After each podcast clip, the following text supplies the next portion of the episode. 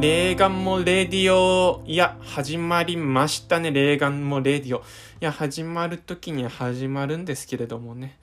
まあ、最近はちょっと暖かくなってきましたね。さすが春ということで春めいてきたということなんですけれども、まあ、上着もいらないかなって感じなんですけれどもね。まあ、ちょっと汗ばんでくるし、まあ、頭もちょっとぼーっとしてきますよね。まあね、今日はちょっとね、その、ぼーっとする頭、その、なんていうかね、こういうぼーっとする頭の中で、あの、この、なんていうか、仕事行って、帰ってきて、の繰り返しだと思うんですよね。うんうん。まあ、僕も、僕はそうなんですけれども、まあ、そんな繰り返しの中で、なんていうか、中でも、なんていうか、こう、いろいろ味わい深いものを見つけられる、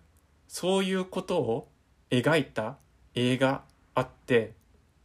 まあ、この映画は別に春の映画じゃないんですけれども、なんていうかそういう繰り返される日々の中で、まあ、自分の言葉を紡いでいく詩人の映画があってですね。その映画について今日はね、ちょっと話したいなと思って今日はこうやってレコーディングしてるわけなんですけれどもね。まあ、今日何の映画についてね、話したいのかっていうわけなんですけれどもね。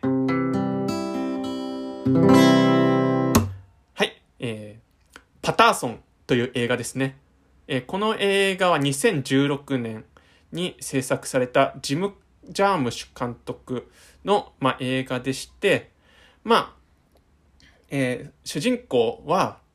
えー、このパターソンっていう名前なんですけれども、このタイトルの通り。で、このパターソンという、まあ、ちょっと田舎に住んでいる、えー、パターソンくんのお話なんですよね。うん。えっ、ー、と、このパターションくんはですね、えっ、ー、と、ドライバーをしていまして、まあ、運転手ですね。バスドライバーしてまして、うん。まあそのバスドライバーの日々の中でですね、この彼が詩を紡いでいくっていう物語なんですけれども、まあね、僕この映画見てね、やっぱ素晴らしいなって思ったんです。なぜかっていうとね、結構やっぱね、この詩を紡いでいくというこのプロセス、やっぱり自分も曲を作ってたりとかするんで、なんかすごくよくわかるし、この繰り返される日々の中で、その、なんていうか、詩が出来上がっていくというか、自分の言葉を紡いでいく行為というものがですね、このすごく映画的に、映像的に表現されていて、なんか自分も体感できて、そのミニマルなすごいミニマルな描き方してるんですけれども、ミニマルな方法で、まあ、例えば同じカメラワークが何回も繰り返されたりだったりとか、まあ、なんていうか、同じ形式ですね。文字通り同じような形式、語り口っていうのが繰り返される。まあ、この繰り返される日常っていうのを、その取り方、この語り方でも、まあ、表現していて、まあ、同じような語り方、すごくミニマルな、まあ、言ってみれば、小津安二郎的とも言える、そのミニマルさでもって、まあ、語るわけなんですよね。うん。でですね、まあ、言ってみれば、もう物語はこんぐらいで終わりなんですけれども、えっ、ー、と、けどね、これ、もうちょっと詳しく説明すると、まあ、主人公は、まあ、アダム・ドライバー、まあ、僕大好きなえー、と俳優さんでアダム・ドライバーが演じていてでこのアダム・ドライバーがこのパターション君ですね。バスドライバーで詩人、うん、でそのもう一人主要な人物がいて、えー、とパートナーの、うん。えー、ローラですね、うん。えー、彼女はですねうんなんていうか家の中にずっといるんですけれども、基本。えっ、ー、と、まあ、なんていうか、家の中を装飾したり、白黒に装飾したり、あの、白と黒で、こう装飾するのが好きなんですね。まあ、すごくミニマルな装飾なんですけれども。で、うん、あとは、料理を作るのが、まあ、あのエスニック料理を作るのが好きであったり、うん。えー、っと、まあ、あとは、まあ、カップケーキ作るのが好きだったり、あとは音楽が好きで、なんかギターとか挑戦したりとか、まあそういう、なんていうか、まあこれも僕ね、彼女にも似ていて、僕音楽作ったり漫画描いたり絵描いたり、いろいろしちゃってるんで、まあ、この彼女の気持ちもよくわかると。あともう一人っていうかもう一匹主要人物、まあ主要動物がいて、それが、え飼い犬のブルースですね。まあ、ブルドッグなんですけれども、ブルース君。まあ、この3、えー、まあ、この3人の登場人物がですね、主要な人物で、まあ、その中で繰り広げられる、日々の、えー、物語なんですけれども、まあね、まあ結構、えー、語り口がすごくミニマルだっていうことを言ったんですけれどもね、これどういう感じで描かれるかっていうとね、まあ、パターソン君の1週間を描いた作品なんですね。月曜日から次の月曜日の朝までを描いた作品で、まあ、本当にミニマルな作品で、まあ、その月曜日から次のに、えー、月曜日まで、まあ、1日ごと、なんていうかな、1日ごとが一つの短編のように作られてるんですね。うん。で、あの、ちゃんと1日終わる都度にですね、その1日の朝に、こう、月曜日とか、火曜日とか、えー、水曜日とかちゃんとついてくるんです。だから本当にね、えー、語り方としてはこう、今からこう月曜日の話します。で、次の朝が来て、次は火曜日のお話しますって感じで出てくるわけで、あの、語られるわけです。だから本当にミニマルな語り口なんです。まあ、順番に出てくるし、うん。すごくね、この、まあ、描き方として本当にミニマル。本当に。うん。だからね、だけどね、これ、退屈は全然しない映画なんですよね。なんていうか、本当にね、このパターソンという登場人物の、えー、詩を綴る日々の中にですね、こう、グイグイグイという引き込まれる感じの映画になっていて、まあ、少しあの、説明しようと思うんですけれども、この、まあね、ネタバレはしますよ。ね。このラジオっていうのは。まあ基本ネタバレラジオなんで、これは。あの、もしもね、ネタバレしたく、したくないよってね、人はね、まあ、あの、うん、止めていただいても いいのかなと思うんですけれども、うん。えっ、ー、と、ね、しましね、ネタバレラジオなんで、けどね、こうネタバレしても全然これ楽しめる映画だと、ああ、うん。いやけど、まあ、ネタバレ、まあ、うん、しても楽しめる映画だとは僕は思うんですけれども、うん。まあね、いいや、えっ、ー、と、でですね、この映画、まず月曜日から始まるんですけれども、まあ月曜日から始まって、まあ最初、この映画ね、どの曜日でも、まず最初にベッドから始まるんですね。あの、2人の寝室の。で、そこで、もうパターション君と、えー、パートナーのローラが寝ていて、まあ、パターション君が、まあ、時計を見て起き上がって、まあ、朝食を食べたりするわけです。まあ、シリアルでしょうね。いつも通りのシリアルでしょ。なんか。で、そのパターション君がね、こう、朝食を食べるところ、まあ、背中、あの、なんていうかね、キッチンの中にある、なんかキッチンに隣接されている、なんか、バーカウンター的なところでなんか高い椅子に座って背中を丸めて食べてるんですけれどもそのパターソン君のね食べている背中がね、すごくね、弱々しいっていうか、このパターション君っていう主人公ね、すごく優しいんですよ。優しくて弱々しくて、なんていうか、すごくね、抑制的なんですよ、何もかも。うーん。で、なんていうか、その後ろ姿が何ともね、言えない。まあ、なんて言うんだろう。言ってみるとなんか、ちょっとデクノボー的にも見えるんですよね。なんか、すぐアダムドライバーかっこいい人なはずなのに、すごくなんか背中が丸まっててデクノボーで、なんか縮こまってシリアル食べてるんですよね。うん。なんか、この人、なんか体持て余してるんじゃないかなっていう感じですごくねそれが印象的なんですけれどもでまあすごくだからそのなんか優しさというかこの主人公の禁欲的な感じっていうかなそういうのがこの朝食のシーンで一つでわかるという素晴らしいシーンだと思うんですけれども。うん。で何て言うかね、まあ、朝食食べてるんですよね。でそのそのタバコのマッチを見て、まあ、マッチですよね。を見て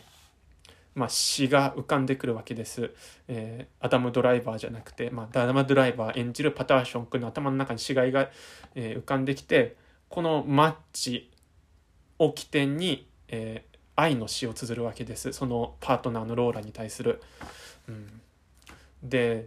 その、詩の綴り方っていうのもなんか画面に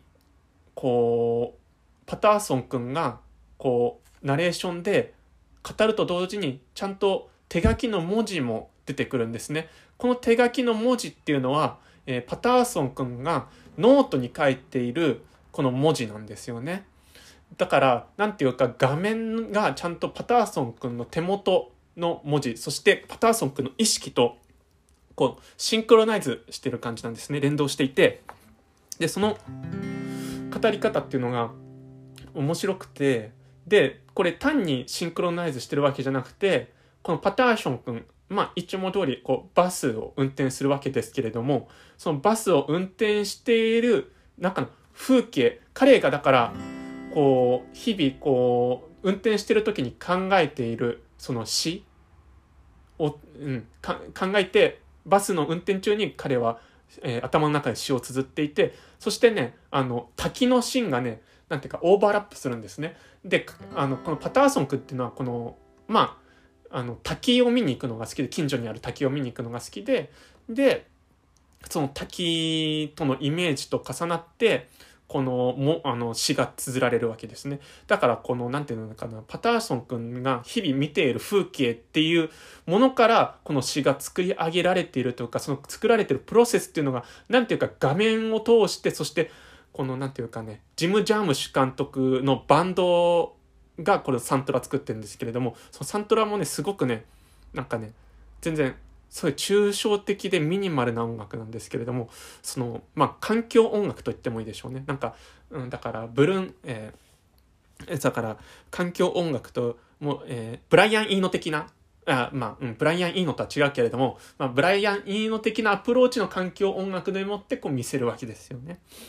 で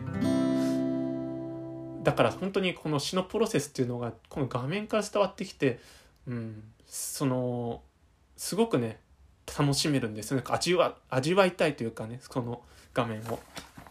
でまあパターソン君は、まあ、そうやっていつも詩を綴ってるわけです。でこの何て言うか詩を綴るにおいてまあやっぱりこう日々の何て言うか、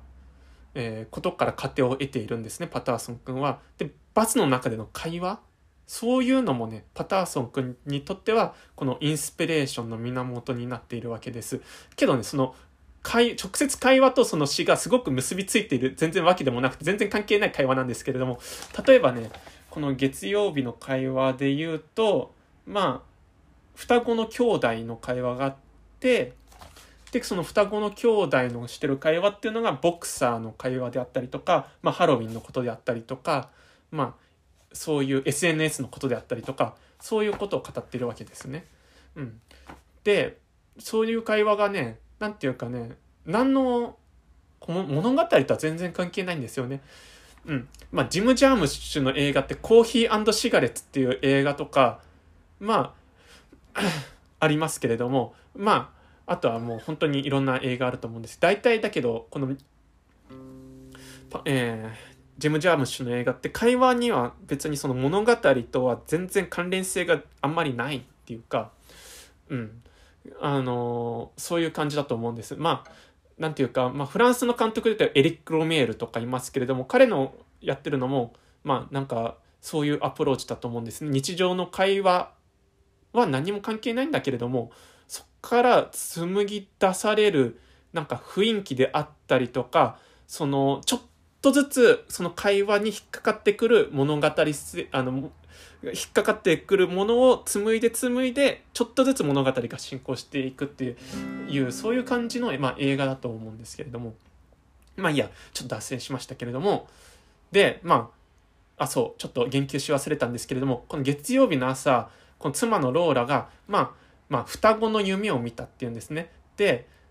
えー、子供を作るんなら双子が良くないとかパターソン君に言うんですけれども、そうするとね、この映画ね、まあ、双子がよく出てくるんですね、なんか。でね、そうそうそう、双子っていうのも、いわゆるちょっとキーポイントになっていて、うーん、で、なんで双の双子なのかっていうとね、よくわからないんですけれどもね。けど、この映画ね、なんていうかね彼パターソン君の詩のようなんですね。このパターソン君の詩っていうのはまあそんな韻を踏んでるような詩じゃなくてところどころ韻を踏んでいるという詩であってそのところどころ韻を踏んでるっていうのがそのこの映画に出てくる双子のイメージだったりとか、えー、あとは何て言うかねなんかこうまあ履き違えているまあ靴ですね靴にもちょっとずつ靴にもなんかねこのカメラがね寄るシーンが多くてでその靴の履き方がねあの右左逆になっていったり色違いだったりするわけです。うん。まあ双子が入ってるんですけどもその靴っていうのが。で、まあ、そういうイメージであったりとかねそういうなんていうかちょっとずつ韻を踏んでいるような感じがするんですねちょっとずつこう共通してて。うん。で、まあね、これね、月曜日から日曜日までずっとね、言及したいっていうのはあるんですけれどもね、そんなことをやってたらね、日が暮れてしまうぞって感じなんでね、ちょっとずつはしょりながらね、いろいろ言及すると、まあ、はしょるっていうのもあれだけれども、うーん、なんていうか、まあね、こう、大体の形式を言うとね、どの曜日のも形式同じなんです。まず、朝起きて、あ寝室で起きて、朝食を食べて、えー、仕事場に行って、バスを運転して、家に帰ってきて、そして、えー、ローラの作る夕ご飯を食べて、その後犬の散歩に出かけ、その道中で何かがあって、そしてバーでくっちゃべって、そして終わる。っていう感じなんですね。で、そうそう。で、この、なんていうかな、まあ、この、まず、こもう一つ、主なシーン、まあ、この映画3つぐらいしか出てくる舞台がないんですよね、要は。まあ、まずは、ローラと暮らす家。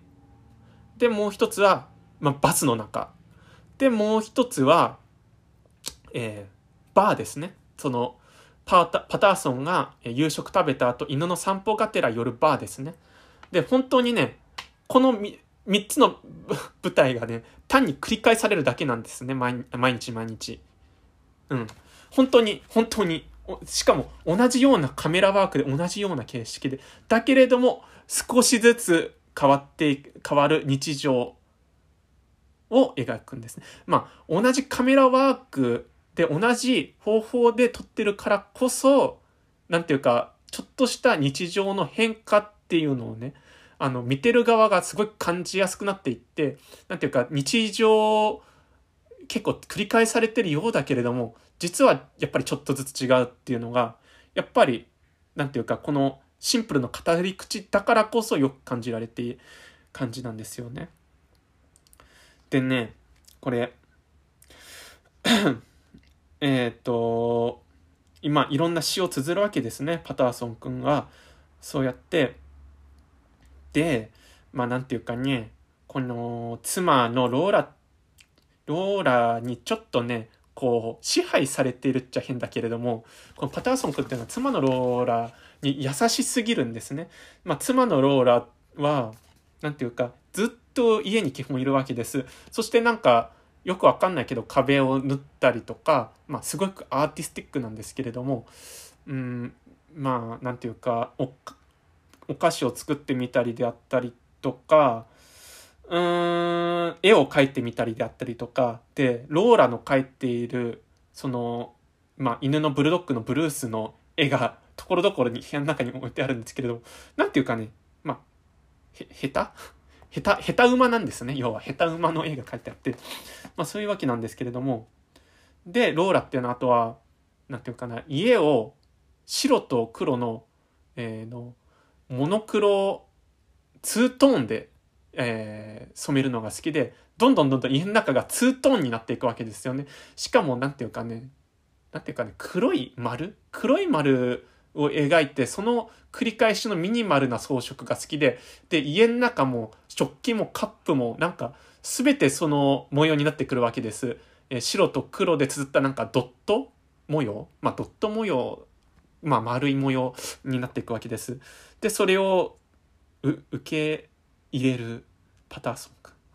ていうわけなんですけれども、すごくパターション君優しくて、で、なんていうかね、犬の散歩っていうのも、うーん、まあ、自発的に言ってるんだけれども、いつもパートナーのローラがね、なんかね、ブルースにこうやって、まあ、ね、パパに連れてってもらいましょうね、さあ行きましょうねって言って、パターション君行くわけです。だから能動的じゃないんですよね。いつもなんか、ローラの提案であったりとか、ローラにこうしなさいって言われてパターション君もそうするとかであって、少しなんかね、抑圧されているわけです。この、うん。で、なんていうか、あの、あれですね。で、これ、うんうんうん。えー、これ、まずバーで、あの、こういう人が出てくるんです。まあ、主要人物であるんですけれども、まあ、バーの主要人物は主に、まあ、ドクっていうバーテン、まあ、オーナーがいて、おじ、まあ、おじいちゃんですね。まあ、チェスが好きなおじいちゃんがいて、と、それとくっちゃべってる、あ、その人とくっちゃべるのが、パターソン君が大好きなんですけれども、もう一人ね、まあ、恋に破れた、えー、まあ、青年というか、まあ、俳優気取りの人がいて、まあ、まあ、その人がですね、いつも、いつもね、その、まあ、か、その、恋に破れた相手の彼女っていうのも、まあ、バーの常連なんですけれども、その彼女に、もう一回よりを戻してくれよ、話せばわかるよとか言って、毎日のように、まあ、そのバーにやってくるんですね、この青年も。で、まあ、結局だけど、その、いつもいつもね、話をしても話をしても、まあ、なんていうか、いつも突っぱねられて、うん。まあ、なんていうか、パターソン君が慰めているっていう感じなんですけれども、まあ、これもね、日々の中ね、そういうのが繰り返されるだけなんです。なんかこの、いつもこの、彼女を説得にしに来るその青年がいて、いつも説得がダメでうなだれているっていうのが繰り返されて、それかわいそうにっていつもパターソン君見てるんです。でね、だけど、そうそう、そういう日々であったりとか、まあね、繰り返されるわけですけれどもね、なんていうかね、これ、あとは、この木曜日までちょっと話を飛ぶんですけれども、いきなり木曜日になっちゃうんですけどもね、そう、木曜日にちょっとした、まあ事件というか、全然事件じゃないんですけれども、えー、変化が起きるわけですよね、パキャーション君の目の前に。うん。うん。で、その、まあ、木曜日は事件じゃないですね、これは。あの、ある女の子に出会うんですね、仕事帰りに、パターソン君が。で、その女の子っていうのもパターソン君のようにね、詩を作る女の子で、えー、まあ、その、女の子が一人こう、なんていうかな、建物の脇っちょ？よくわかんないんですけど、そこに座って、なんか、一人でいるわけです。まあなんか、けどちょっと危なっかしいですよね。一人でこう、10歳ぐらいの女の子、まあ可愛らしくこう座ってなんか物を書きつけてるという、なんかね、ちょっとなんかちょっと危ないような気もして、で、パターソン君が声をかけるんです。大丈夫かいって。で、そしてこう、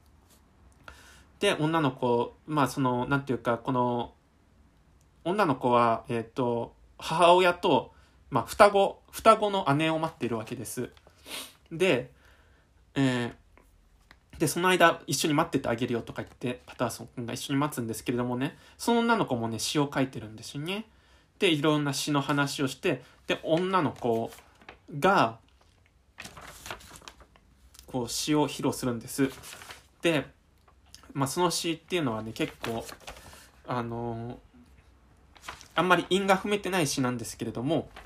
パターソン君はね、まあ一部韻が踏めてるって、中間韻が踏めてるよなんか言って、楽しい話をするわけです。まあその女の子もね、なんていうか、滝、まあ滝をモチーフにしてるんです。パターソン君と同じように。で、その滝をモチーフにしていて、そこから浮かんでくるイメージっていうのを詩にしてるんですけれどもね。まあ、うんうん。で、それ、その詩をね、あの、妻のローラに聞かせるわけです。あの、夕食の時に。でね、この夕食がね、なんともね、のクソまずい夕食をねローラをクソまずいっていうかまあね別にねそのパートナーあの妻の妻の人がね別に夕食を作るべきだとかそういうことではないんですけれどもね。まあ能動的にねこのローラはねあの料理をしてるっていうか夕食を作っているんです。でそれをいつもしぶしあなんていうかね食べているパターション君って感じなんですけれどもね。まあお昼ご飯も作ってくれるんですローラは。まあローラは好きで本当にあのなんか夕食を作っているんですけれどもだから全然こうやれとか言ってるわけじゃなくて好きなんですね料理を作るのが。でしかもすごい実験的な料理を作るのが好きなんですローラは。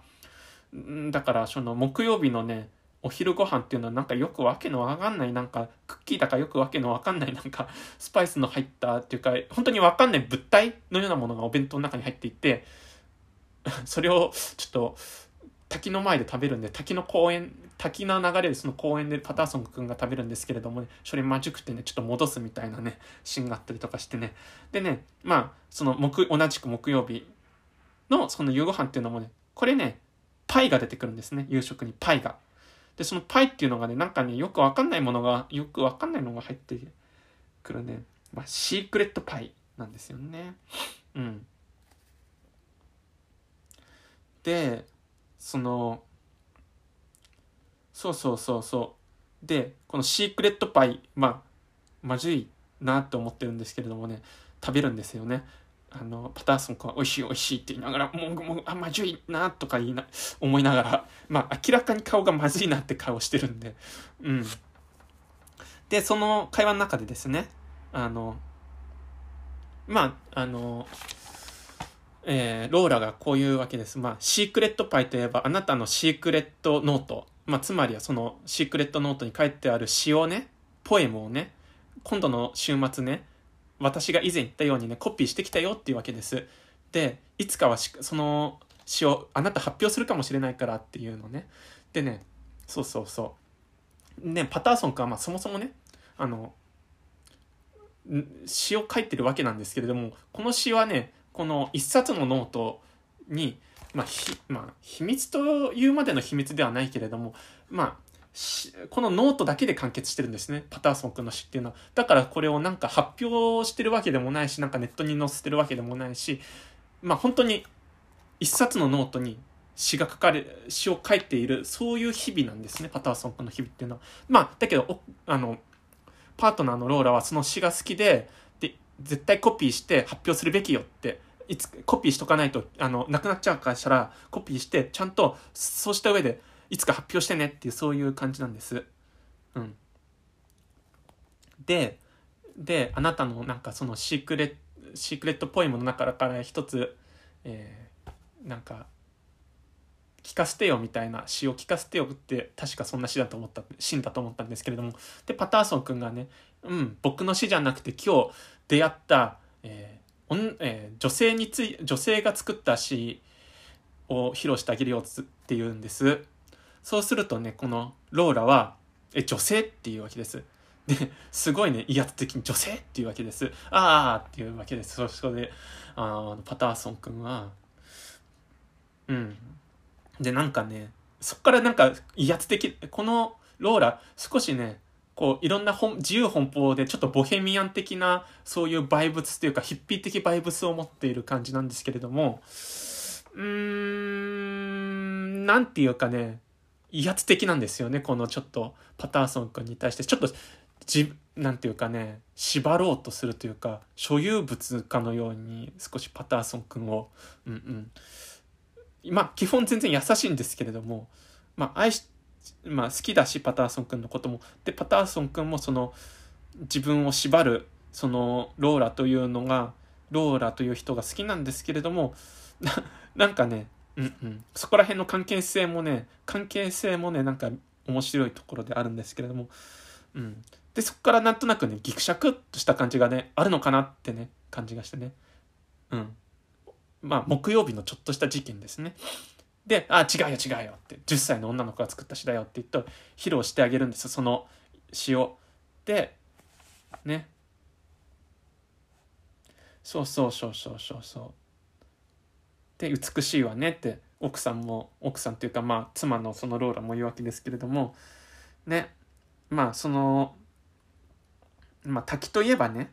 その女の子の詩も滝だけれども、まあ、あなたの好きな滝の写真このリビングの壁に飾っといたからねっつってねこう見せるわけです。でねで良くないっていうわけですあなたの好きなもの。ここにあのこうやって飾ってあってっつって。だけどなんかパターソン君はいいねと言いつつもなんかね寂しそうな顔してるんですね。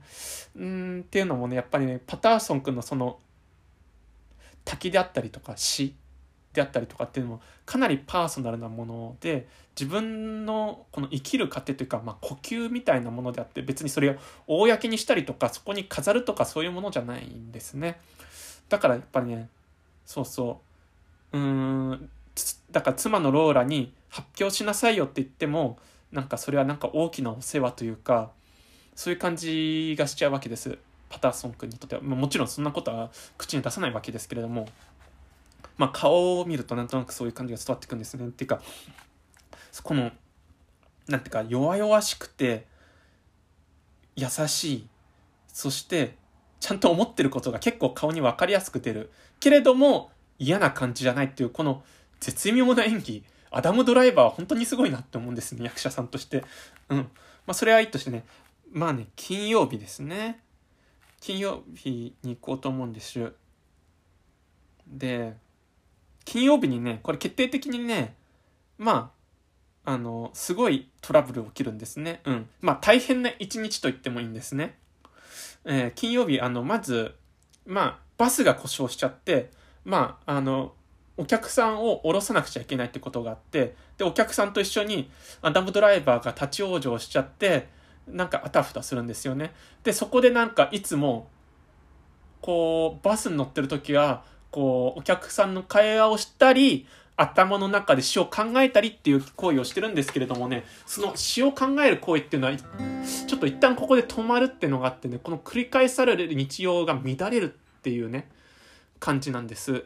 で、そこら辺もね、この映画の中で全然ドラマがない分ね、すごいドラマに感じるんですよね。っていうのはやっぱり、うーん、繰り返される日常ってだけこういうね、ドラマのドラマとは気づかないようなドラマ？まあ、これバスが結構故障するから結構なドラマだと思うんですけれども、まあ、つってもまあ、まあ他の映画と比べるとね、こんなバスが故障して止まるなんていうのはね、ドラマのうちに入んないようなドラマだと思うんですけれども、なんていうかね、そういうのも、うーん、うん、なんかやっぱこの映画の描き方、そのミニマルだからこそ感じられるドラマだなって思うんです。で、そこで立ち往生するんですけれども、アダムドライバーくんね、これ携帯持たない主義なんですね、ドライバーくん。アダムドライバーっていうかパターソンは携帯を持たない主義で、まあ携帯持つと、なんていうか縛られてるようで日々が。うん。で、まあ彼がしたいことは、まあ日々働いて、頭の中で詩を考えて、それを手帳に書きつける。まあ、それが全てと言ってもいいんですね。この、だから、他のものは、まあ、言ってみりゃいらないわけです。うん。だから携帯とかあると逆にこう縛り付けられてるっていうかただでさえこう家に帰ってくるとまあ優しいけれども束縛したがるこのローラがいてうん。なんていうかそこからやっぱ自由になれるのっていうのは彼にとっては詩だけなんですよね。本当に。詩だけ。あポエムだけなんですよね。だからまあ、携帯がいらないと。だけどね、ここ携帯がいらないことが結構あだになってしまうシーンで、で、こうやってバス会社にですね、もう故障したからね、えー、これ、台車送ってくれないかって電話かけようとするんですけれどもね、ないと。スマホがないと。で、公衆電話、まあ、パターソンって街はね、あんまりこう、まあ、結構錆びれてる、錆びれてるってわけ、いや、結構すごい趣があってかっこいい街なんですけれども、まあ、お、まあ、おか、なんていうか、すごい綺麗な街ってわけではないんですね。で、まあ、公衆電話もまあ壊れてると。まあ、しかもまあ、今スマホの時代ですから、これ2016年の映画だからもう、もうスマホとか当たり前の時代で、まあ、公衆電話ももちろん、まあ、修理なんかされてるわけなくて、まあ、壊れてるんです。見つけるものの。でね、しぶしぶ、えー、乗車してた、まあ、学校に行く途中の女の子からね、可愛らしいスマホをね、なんかキャラクターとかがカバーにある、カバーされて、カバー、まあカバーケースされ、がある、その、スマホを借りてですね、まあ、かけるしかなかったんですね。で、その、帰ってきて、ヘトヘトで帰ってくるわけです。で、奥さんはね、なんていうかね、奥さんというか、まあ、ローラはね、その、パターソン 一生懸命稼いだお金から、まあ、3万円ぐらいの、使って3万円ぐらいの、なんか、ギターを、まあ、買うわけです。まあ、パターソンから許しはもらってるんですけれども、欲しい欲しいなんかっつって、なんか YouTube で見てすごく、えー、なんかかっこよくて、で、しかも教本、まあ、教本がついてきて、これでなんか私も曲を弾いて、な歌手になりたいとか言って、なんか、こう、買ったギターがあるんですけども、そのギターの練習して、まあ、ギターを練習していて、それを帰ってきたパターソンに披露するんですけれどもね、それがね、まあ、鮮度が続くよ、どこまでもね、披露するわけなんですけれども、すごくぎこちなくね。まあ、ギターのね、レベルは僕もそんな上手くないんで言えたもんじゃないんですけれども。まあ、で、パターション君だけどね、なんか明らかに疲れてる顔してるんですね。で、ローラどうしたのつって、あの、今日はね、バスがちょっと故障してね、もう、まあ、電気系統が壊れてたみたいでね、大変だったんだっつってね。ね。ああ危うくあなたあれねってあのバスが爆発して火だるまになるとこだったので危ないわ。やっぱ携帯持った方がいいわねっつってね。そうでしょうねとか言ってね、うん、ローラは携帯を押し付けてくるわけです。うん。でね。まあね。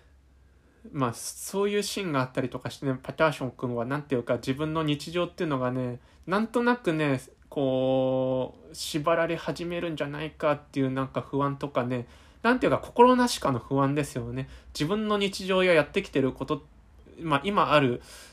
まあ十分に自由とは言い難いけれどもその中で詩を書くというこの作業こそが自由なのにその詩を詩を書くということを妨げる形態？そしてなんていうか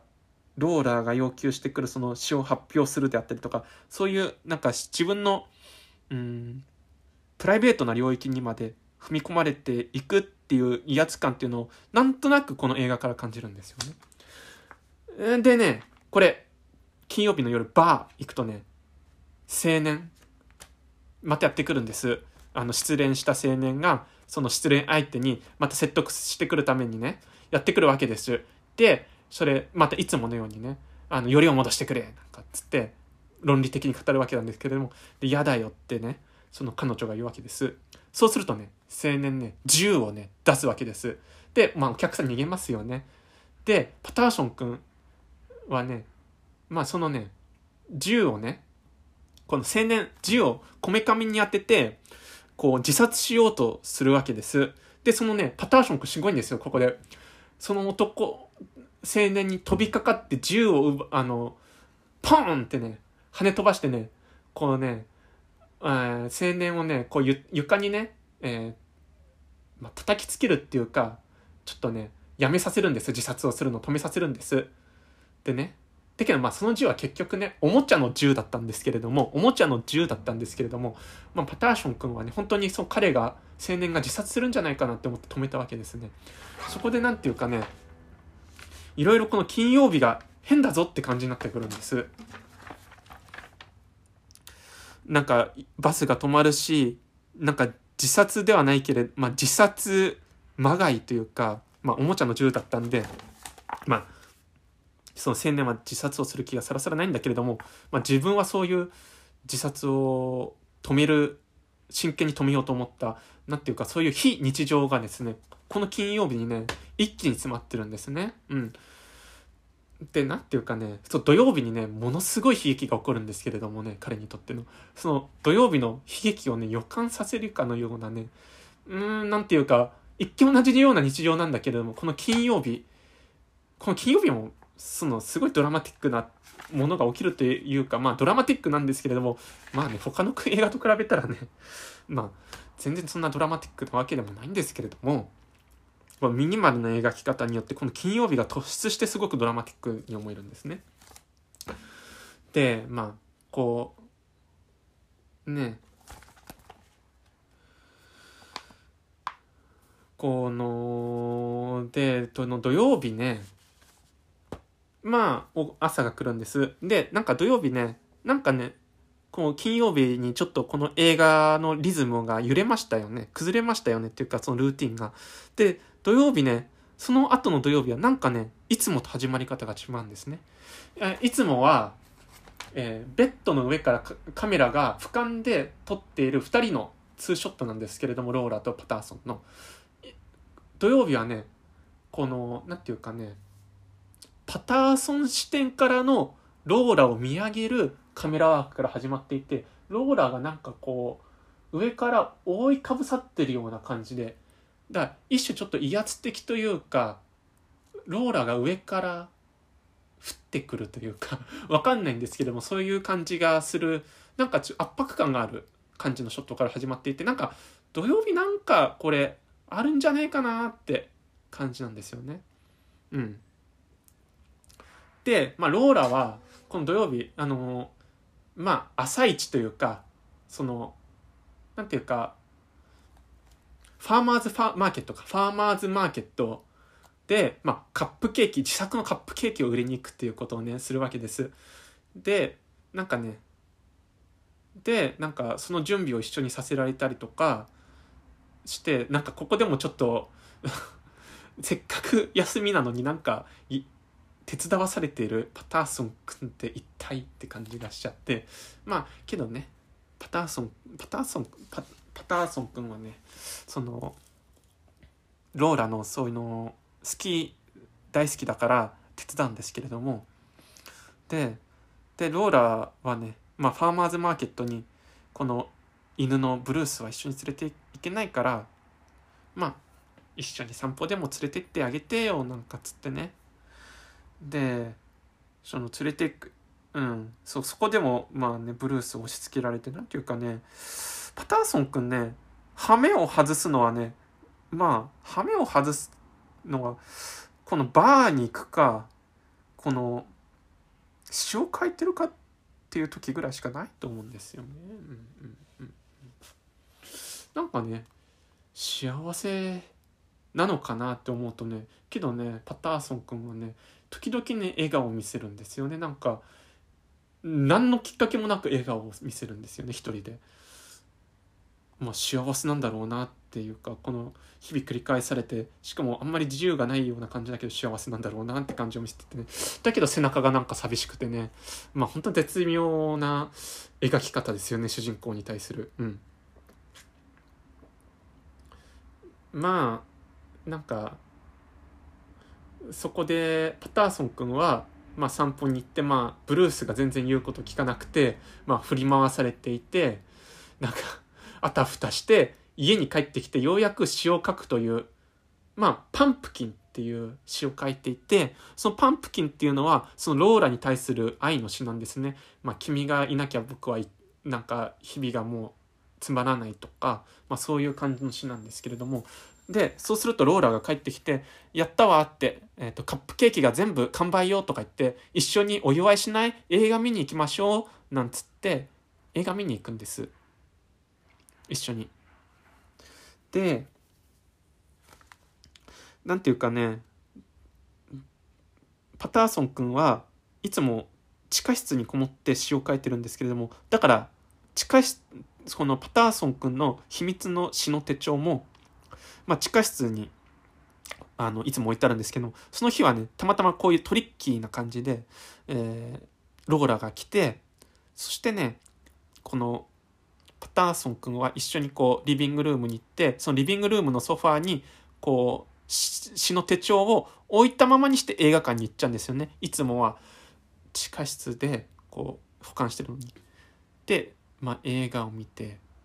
まあ、白黒映画を見て、まあ、たまにこうやって白黒映画を見るのもいいわね。なんか20年代に戻ったみたいわね。みたいなこと言って帰ってきて幸せ気分で帰ってくるんですけれども。うん。なんとですね帰ってくると犬のブルースがですねこのポエムの手帳をですねバラバラにまあ噛み砕いた跡があるんですね。まあ2人がいない間にですね犬のブルースはですね、まあ、手帳をねバラバラにしちゃうんですね、うん。まあ、噛みちぎっちゃうんですね。でそれを見つけてああってあの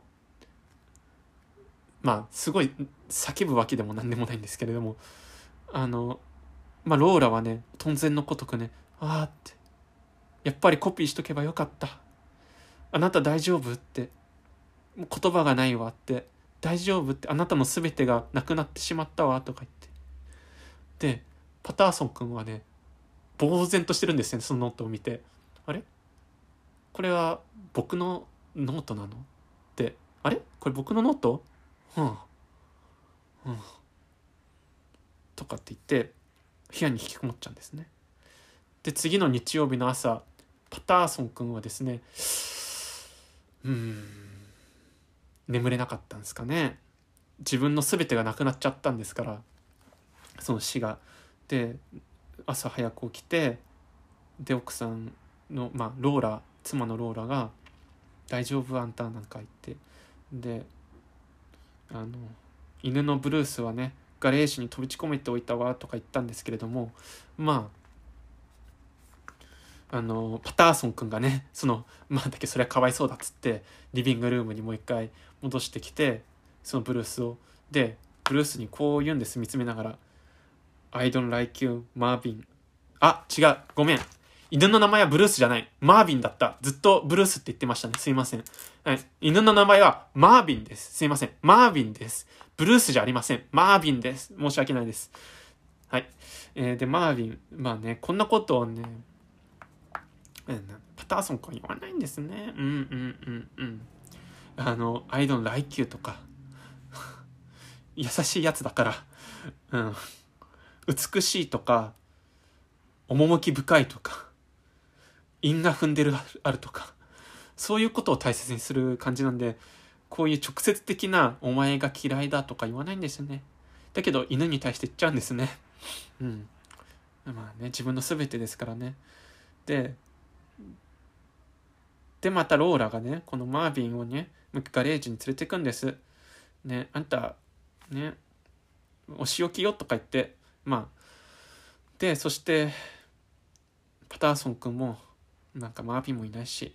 なんかこうローラーといるのもなんとなくこう息苦しいし散歩でも出かけようかなとか言って散歩を出かけるわけです。でそしていつも滝の公園でうなだれてるわけなんですけれども滝を見ながら。そしたらですねまあ一人の旅行者かなビジネスビジネス旅行でパターソンに寄ったまあこれ、まあ、まあ日本人なんですけれども、まあ、日本人がやってきてえー、言うわけですね。あのですね、すごく有名な俳優さんなんですけれどもね、今こうラジオ収録しててね、少しね、あの、頭がね、緊張していて、その人の名前が出てこなくてですね、ま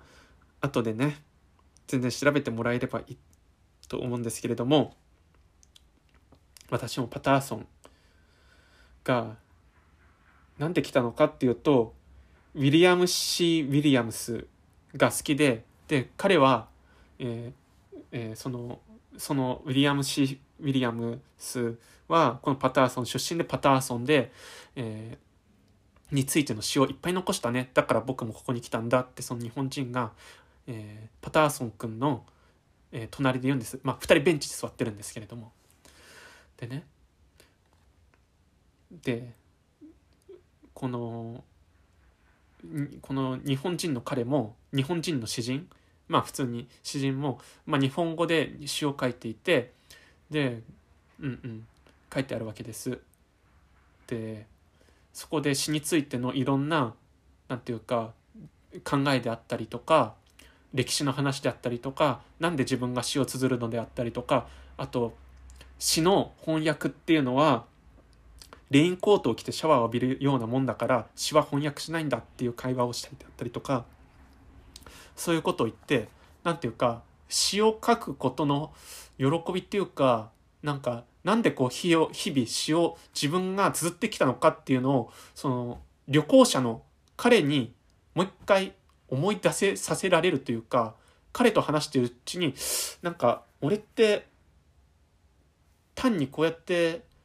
ノートに記録を残すために詩を書くんじゃなくてノートに書くことでノートっていうのは単にその詩を書きつけるための媒体でしかなくてそれがなくなったからってその詩を書くという日常を終わらせる必要はないんだっていうねなんかそういうことをね思い出すわけです。で君にこれあげるよってねあのその旅行者が言うわけです。うん僕は今から大阪に帰るけれども君にこれをねあげたいなとか言って「あは?」なんかつってこの日本人の旅行者ね「あは」が口癖なんですけれどもこの「あは?」っていうのはねうんこの映画を語る上でこの映画を一言で言うと「あは?」っていう映画なのかもしれないですね。僕もこの「あは?」っていう言葉の持つ意味っていうのを正確にわかるわけでもないんですけれども「ね」とか「ふん」とかまあ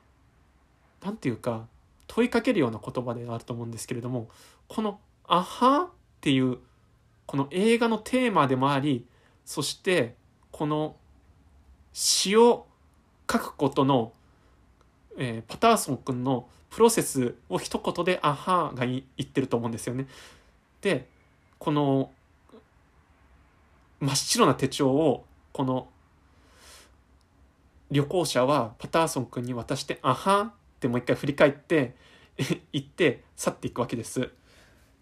でそうそう真っ白な手帳には、えーと、限りない可能性がある。ってこ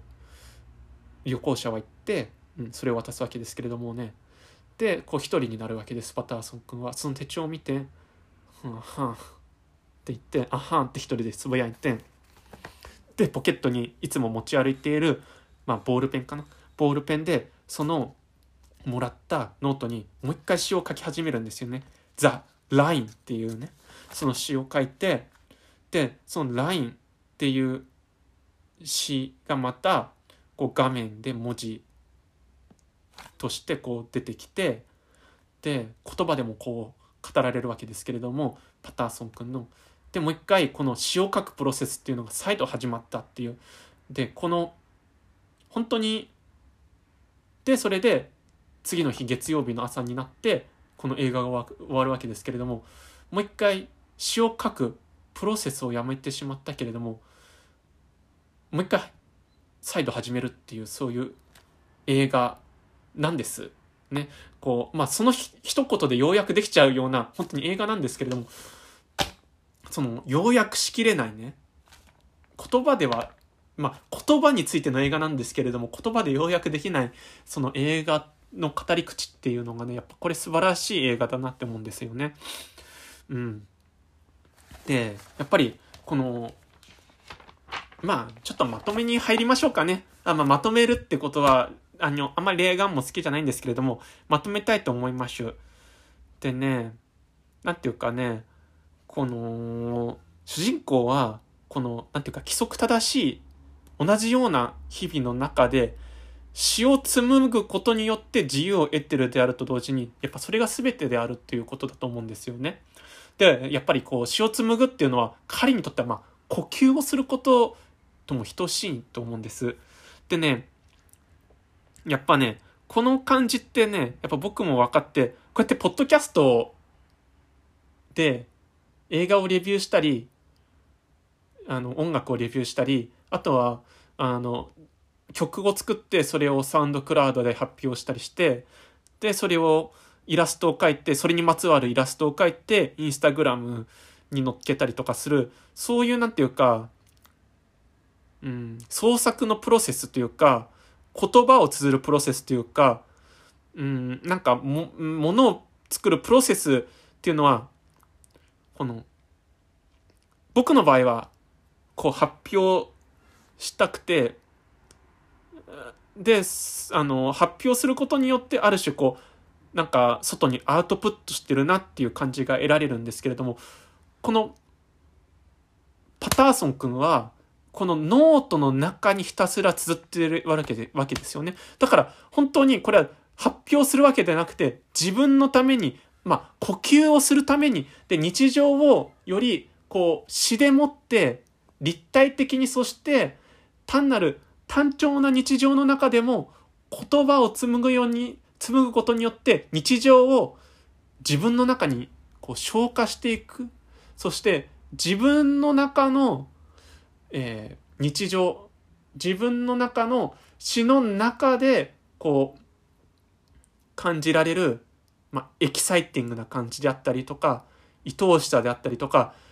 退屈な日常なんだけれどもその中で見出していく何て言うか自分の大切なもの大切な言葉っていうのが彼の詩を綴るプロセスの中プロセスなんだなっていうのがよく分かって詩を綴ることイコール彼にとっては生きることなんだなっていうのがよく分かるんですよねやっぱこの映画の中では。でやっぱりこの映画を見てあのまあこれ絶対この映画を見た後みんななんか詩を綴りたくなると思うんですよね。まあ詩を綴りたくなるというかこうなんか日常の風景の中で見て何かふと言葉で表したくなるっていう感じが出てくると思うんですよね。だから絶対ねこのなんていうか映画を見た後なんかインスタグラムのストーリーとかでなんかこう写真を撮ってそこになんかテキストとか絶対つけたくなるんですよね。なんかこの映画映画のように、うん、この映画でもこの文字としてあの出てくるんであの風景に文字が出てくるんで、うん、詩の文字、えー、ポエムの文字が、うん。うん、だからその詩を作る日常のプロセス彼のプロセスがやっぱりこの映画の全てであると思うしあとは何て言うかこの彼は携帯電話も持たないしえー、っとだから詩も発表しないしその本当にいわゆるもしかしたらこれ自己完結というか自己満足とも言えるそういう創作活動をしていてだからこれは彼は自分のことを詩人とは言わないわけですね詩人とは。うん。だからだけれどもやっぱり彼は詩人なんですよね。だって詩を紡いでるわけだから日々。うん。で、やっぱこのミニマルな、この映画の手法もそうですけれど、と同時にですね、このミニマルな映画が映画の手法が示してるようにね、この主人公ってもうすごくミニマルな日々を過ごしていて、で、この詩をひたすら綴る。そしてひたすら毎日労働する。詩を綴る労働する。散歩する。そして夜はバーでお話をする。その繰り返し。けどそのすごく充実している。感じがするんですよね。あのなんかだけれどもその充実した日々も時々こうやって手帳がなくなってなんかなくな手帳がなくなってこの自分の中でこう綴ってきた詩がなくなってしまうそこで絶望を感じてこんなシンプルな生活をしていてもシンプルだからこそ何かこの日々の糧であった手帳っていうものがなくなることによって全てを失ったような感覚になってしまうといううーんだからシンプルな日常がすごくいいよっていうことを別に言いたい映画でもないと思うんですよね。現に彼はこの手帳に頼っていたせいで、えー、一時期すごく絶望的というか、うん、なんていうか、もう追い込まれてしちゃうわけわけだから、全然日、あの、なんていうかね、日々の暮らし方としては全然フレキシブルなわけではないんですよね。だから、そのもしかしたらローラのようにギターを弾いたりカップケーキ作ってそれをファーマーズマーケットで売ったりあとローラっていうのはタブレット持ってるしスマホ持ってるしまあそういういろんなものを駆使したりしてなんかもっと日々をクリエイティブに発表して外にアウトプットして楽しく生きるって方がもしかしたらいいかもしれない。うん。だからあれですよね。ローラは、なんていうか、もっと現代的な感じのクリエイティブな人って感じですよね。なんか、ヒップな感じ。クリエイティブでヒップな感じの、だから、ネットで発表したりとか、なんか外にこうやってアウトプットすることによって、こう自分を肯定できるような感じなんですけれども、なんていうか、このパターソンっていうのは一昔前の感じですよね。だから本当にインターネットとかないし、なんていうかもう、下手したら、こう、なんか、出版とか、本とかで出版しない限り、まあ、自分のこのポエムとか詩というのが、自分の創作物が、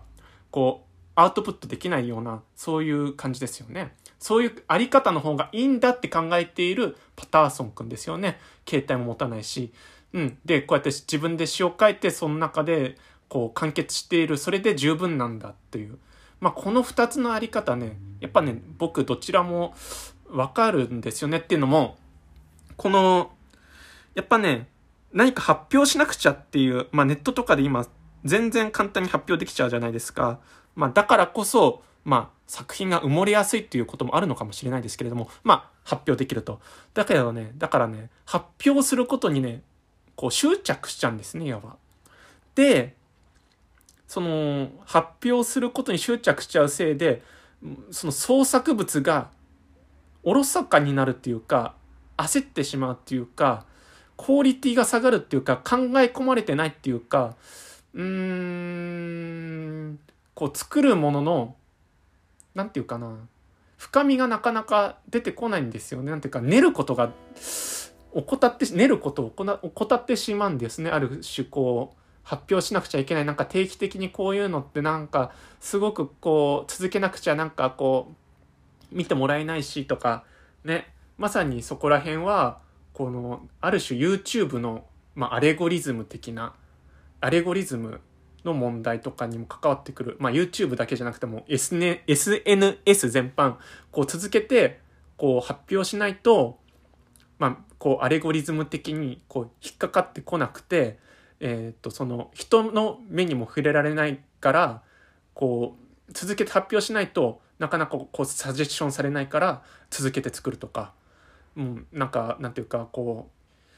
日々だからこの発表することに追われてしまうというかだからこう練ることができないというか作品を、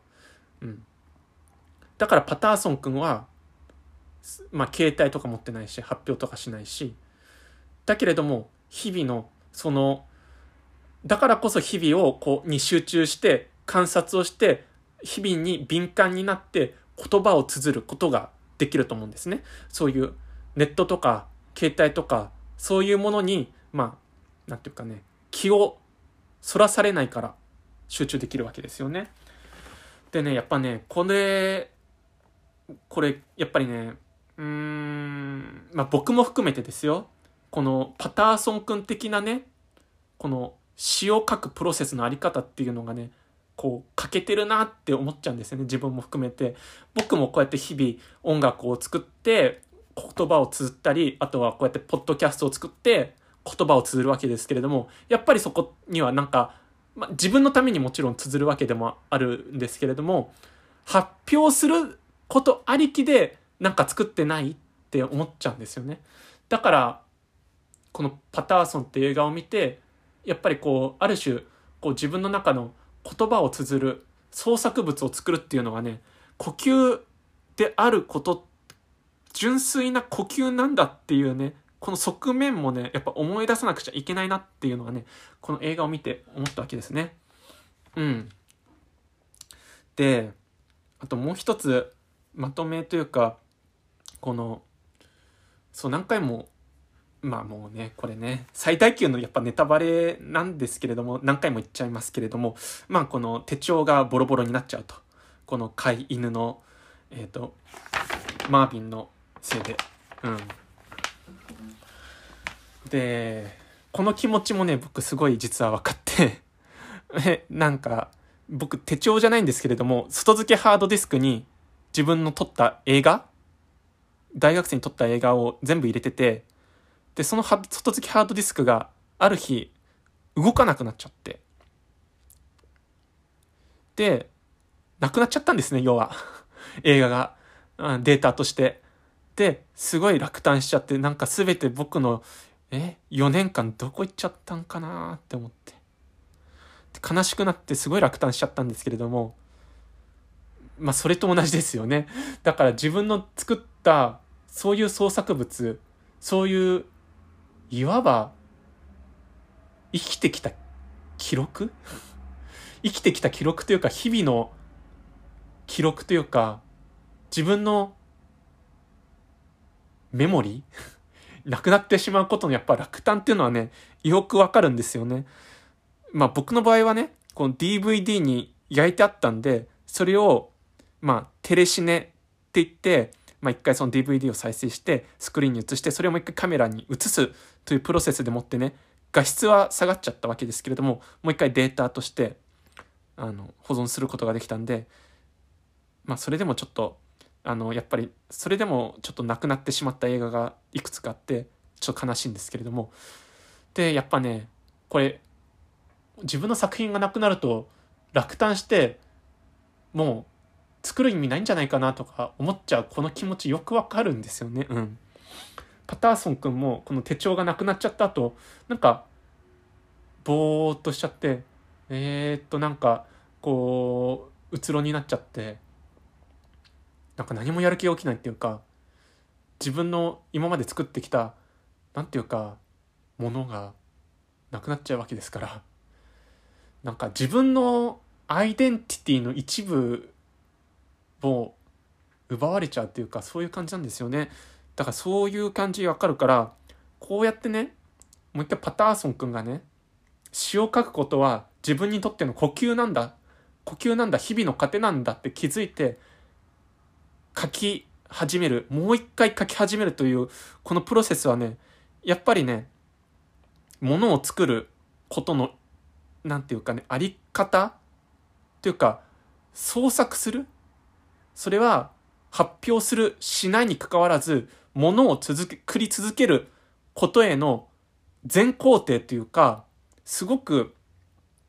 なんかこう物を作ることの意味ってこういうことなんだっていうのをねやっぱねしみじみ感じて感じたんですよね。あのねだけど皆さんはもうあの詩ポエムでなくてもやっぱり日々なんか作ってってると思うんですよね。例えば、ツイッターに言葉を作ることだって、それは日記の一部であるし、まあ、文字を綴ることであるし、メールを打つことだって、インスタグラムに写真を載っけることだって、そうだし、まあ、一昔前だって皆さんね、何かしら日記とか書いていったりするわけなんですから、やっぱりね、みんな何か創作してるわけですね何かしらの形で。でそういう何かしらの形で創作することは呼吸の一部なんだっていうことをねやっぱりねこう気づかせてくれるのがこの「パターソン」っていう映画のやっぱ最大の魅力なんじゃないかなって思うんですね。でそれをこのミニマルな形で何ていうか、うん、僕たちの私たちの日々に近い形でミニマルななんていうか繰り返される日日常を描くという形で描いてみせたこの作品はねやっぱりねすごいねうんドラマとかあるわけじゃないんですけれどもすごくやっぱ感銘を受けるっていうかすごくいい映画だなっていうのをしみじみ覚えるんですね。でもう一回ねやっぱりねパターソン君がこうやって詩を綴り返したつ綴りつぐあ詩をもう一回綴り始めた時の感動たるややっぱりねやっぱ感動しますよねこれはよかったってもう一回息を吹き返したって感じが。ね詩を綴ってない時のパターソン君ってやっぱりうんもぬけの殻っていうか生きてないんですよね彼。なんか全然。目がぼーっとしちゃって、目がぼーっとしちゃって、いや、生きてるんですよ。もちろん生きてるんだけれども、生きた心地がしてないっていうか、やっぱり彼にとって詩を書くということが生きることの全てなんだなって思って、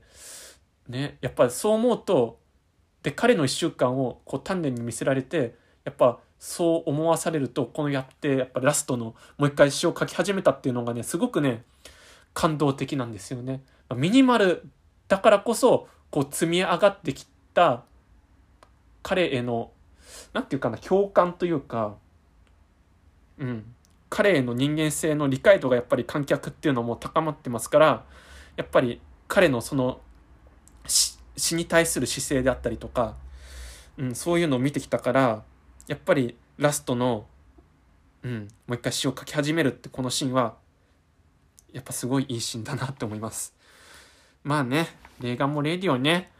まあね、僕もね、このパターソン君みたいにね、音楽を作り続けたり、ポッドキャストを作り続けて、うん、言葉を紡いでいきたいなと思いました。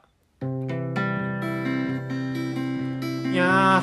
ー、レーガンもレディオ。ま今日はこんぐらいにしましょうかね。いやー、だんだん季節も春めいてきて、なんか、こう、春だなーって思うんですけれどもね。まあ、なんか全然、コロナのこのパンデミックも収まる気配がないしもうちょっと自粛生活が続くのかなって中でもやっぱ仕事しなくちゃいけないしっていう感じでねこうさらにこう日常がね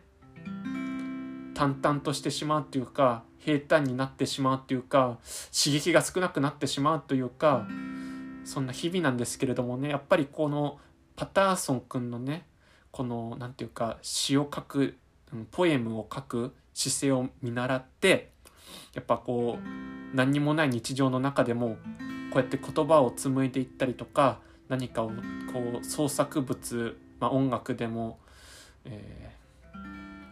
えー、ポエムでも、